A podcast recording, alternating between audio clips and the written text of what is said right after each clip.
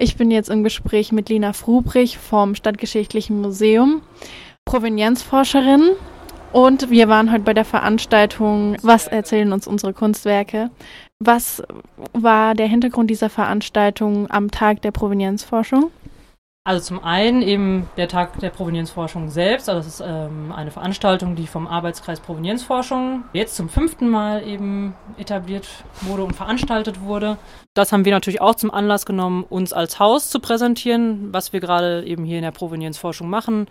Und wir haben heute vor allem Kunstwerke, aber auch Mobiliar gezeigt, um auf unsere anstehenden Forschungsprojekte oder Recherchen, die wir jetzt demnächst anstellen werden, aufmerksam zu machen und auch auf das abgeschlossene Projekt. Also einfach da nochmal zu zeigen, was waren so die Ergebnisse, was waren das für Fragestellungen, die wir hatten, eben bei den jeweiligen Objekten, die wir untersucht haben. Einfach eine generelle Öffentlichkeit für dieses Thema zu schaffen, zu zeigen, was untersuchen wir überhaupt, weil es ist ja auch meist etwas unklar, wenn man immer das Wort Provenienzforschung hört, was gehört eigentlich dazu. Und man kann zwar alles immer bei uns in der Sammlungsdatenbank einsehen, aber es ist ja vielleicht dann doch manchmal schöner, das Original zu sehen, dass wir eigentlich gerade die ganze Zeit untersuchen und befragen, ob wir das auch wirklich rechtmäßig erworben haben oder eben nicht. Warum wird überhaupt ähm, Provenienzforschung hier am Stadtgeschichtlichen Museum gemacht? Zum einen gab es 2018, sage ich mal, den Anlass, eine Museumskonzeption 2030 zu entwickeln. Da sind verschiedene Themen aufgerufen worden, die wichtig für die Museen der Stadt Leipzig sind. Und unter anderem ein Punkt war eben die Provenienzforschung oder ist auch noch die Provenienzforschung, weil es ja eben bis 2030, also bis zum Jahr 2030, weiterhin ein wichtiges Thema sein soll. Und wir hatten es damals als Anlass auch genommen, beim Deutschen Zentrum Kulturgutverluste einen Antrag zu stellen, um überhaupt mal systematisch und proaktiv vorzugehen und aus dem Sammlungsbereich Kunst und Kunsthandwerk erstmals Gemälde, Plastiken, Zeichnungen und Aquarelle mal zu untersuchen und zu schauen, wie haben wir eigentlich damals zwischen 1933 und 1945 Dinge erworben. Dieses Projekt ist jetzt im August letzten Jahres zu Ende gegangen. Und jetzt im Anschluss haben wir dann noch ein zweites Projekt beantragt, was sich auch nochmal mit NS-Raubgut auseinandersetzen wird. Da gibt es aber sechs verschiedene Forschungsschwerpunkte. Nicht einen Sammlungsbereich, den wir uns explizit anschauen, sondern Schwerpunkte, die sich auch aus dem vorherigen Projekt ein wenig ergeben haben.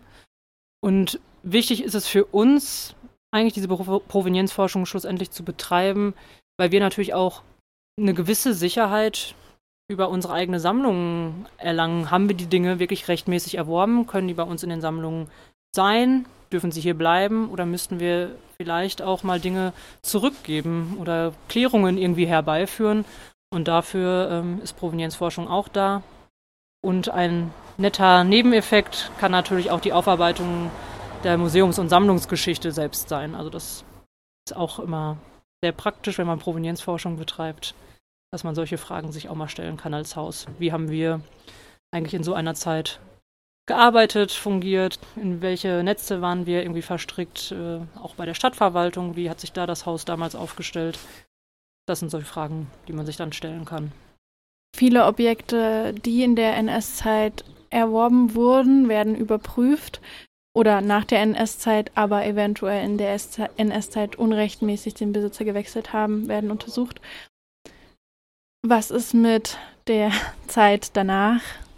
Ja, mit der Zeit danach ist es etwas schwieriger. Also das Deutsche Zentrum Kulturgutverluste fördert erstmal in der Breite, sagen wir mal, NS-Raubgut und die kolonialen Kontext, also Dinge, die eben zu Zeiten des Kolonialismus erworben wurden. Und die Zeiten für uns natürlich in Leipzig, sowas wie DDR-Unrecht oder die Zeit der sowjetischen Besatzungszone, das sind natürlich eigentlich Themen, die uns auch sehr beschäftigen, aber es sind Themen, die noch nicht so in der Breite gefördert werden vom Deutschen Zentrum Kulturgutverlust. Es kann natürlich in Zukunft, wenn es auch langfristig vielleicht mal die Provenienzforschung an bestimmten Häusern gibt, das natürlich auch noch viel mehr in der Breite erforscht werden.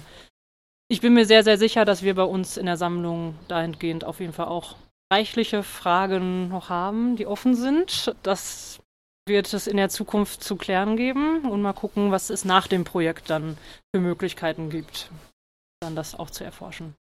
Ja, der Ansatz ist ja sowieso da und es wird ja auch schon viel geforscht in dem Bereich.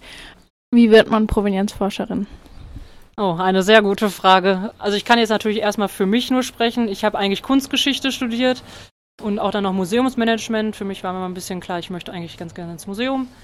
Im Rahmen meines Volontariats, was ich hier sogar am Haus eben am Stadtgeschichtlichen Museum Leipzig absolviert habe, habe ich dann auch die Weiterbildung an der FU Berlin zur Provenienzforschung machen dürfen. Und dann durfte ich eben dankenswerterweise auch einen Antrag stellen beim Deutschen Zentrum Kulturgutverlust und darüber hat sich dann ergeben, dass ich in der Provenienzforschung gelandet bin.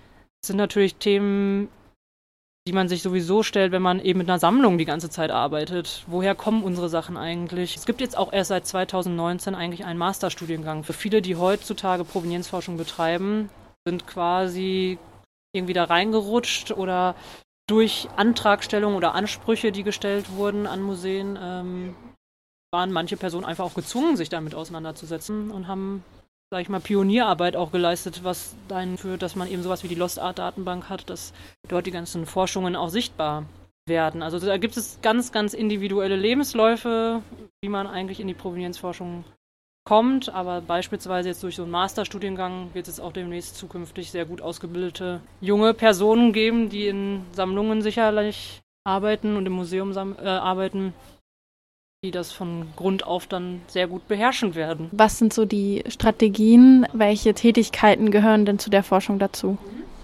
Also zu den Strategien oder wie wir eine Forschung angehen, gehört zum einen natürlich, dass wir das Objekt selbst befragen, also eine sogenannte Objektautopsie durchführen, uns das Werk selber sehr genau anschauen nach sogenannten Provenienzmerkmalen. Also was verrät uns das Bild eigentlich über gewisse Vorprovenienzen, vorherige Besitzer. Das ist ein der erste Schritt quasi.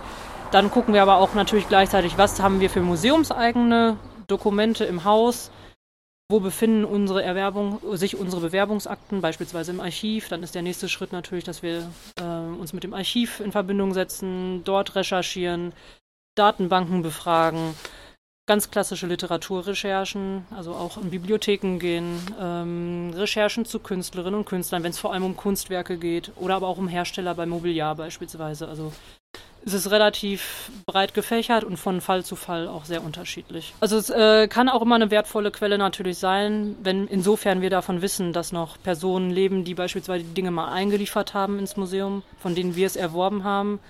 Oder wo wir auch wissen, das sind vielleicht Personen, denen es ursprünglich mal gehört hat.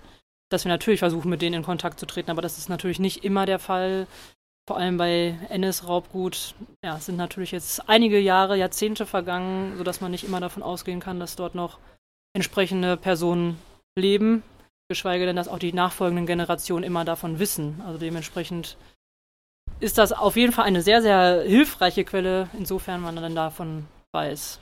Und sonst ist, ist man meistens eher auf die Archivalien angewiesen. Vielen Dank für die interessanten Auskünfte und für die tolle Veranstaltung. Gerne.